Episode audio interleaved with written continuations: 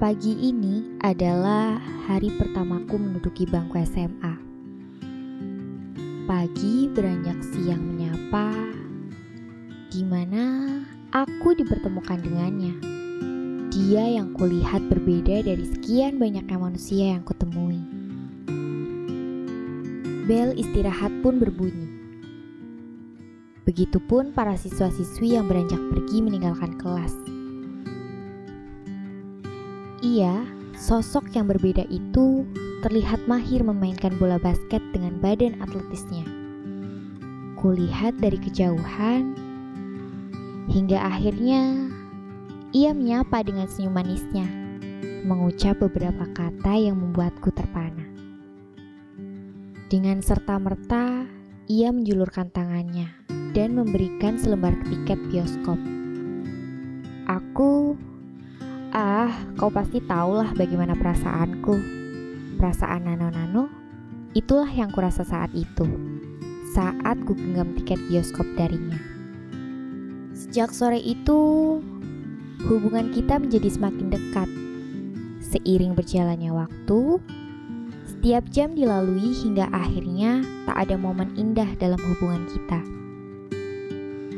Namun, sebaik-baiknya pertemuan pasti beriringan dengan perpisahan. Sebagai manusia, aku dan dia juga mengalaminya. Tanpa disadari, hari perpisahan pun tiba. Bukan perihal perpisahan, tapi keadaanlah yang mengharuskan kita berhenti. Kita memilih melanjutkan hidup masing-masing. Ia keluar dari sekolah dan pindah ke luar negeri mengikuti kedua orang tuanya sedangkan aku tetap bertahan di sini. Menamatkan masa sekolah dengan segala kenangan yang ia tinggal di setiap sudut lorong yang sepi. Dalam hati kecilku, aku menolak perpisahan ini. Tapi, mau bagaimana lagi, memang harus begini. Tiga tahun berlalu, aku melanjutkan studi ke jenjang perkuliahan. Dunia baru kumulai tapi tak ada satupun yang dapat kugantikan. Bahkan tak terlintas untuk bersama orang lain. Dalam sujud dan doaku tersemat harapan yang selalu saja sama. Kurasa Tuhan sudah mulai bosan mendengarnya. Aku harap kita secepatnya bisa bertemu. Selama tiga tahun ini, hari-hariku kulalui cukup baik. Hingga suatu malam ku dengar kutukan pintu. Betapa terkejutnya aku.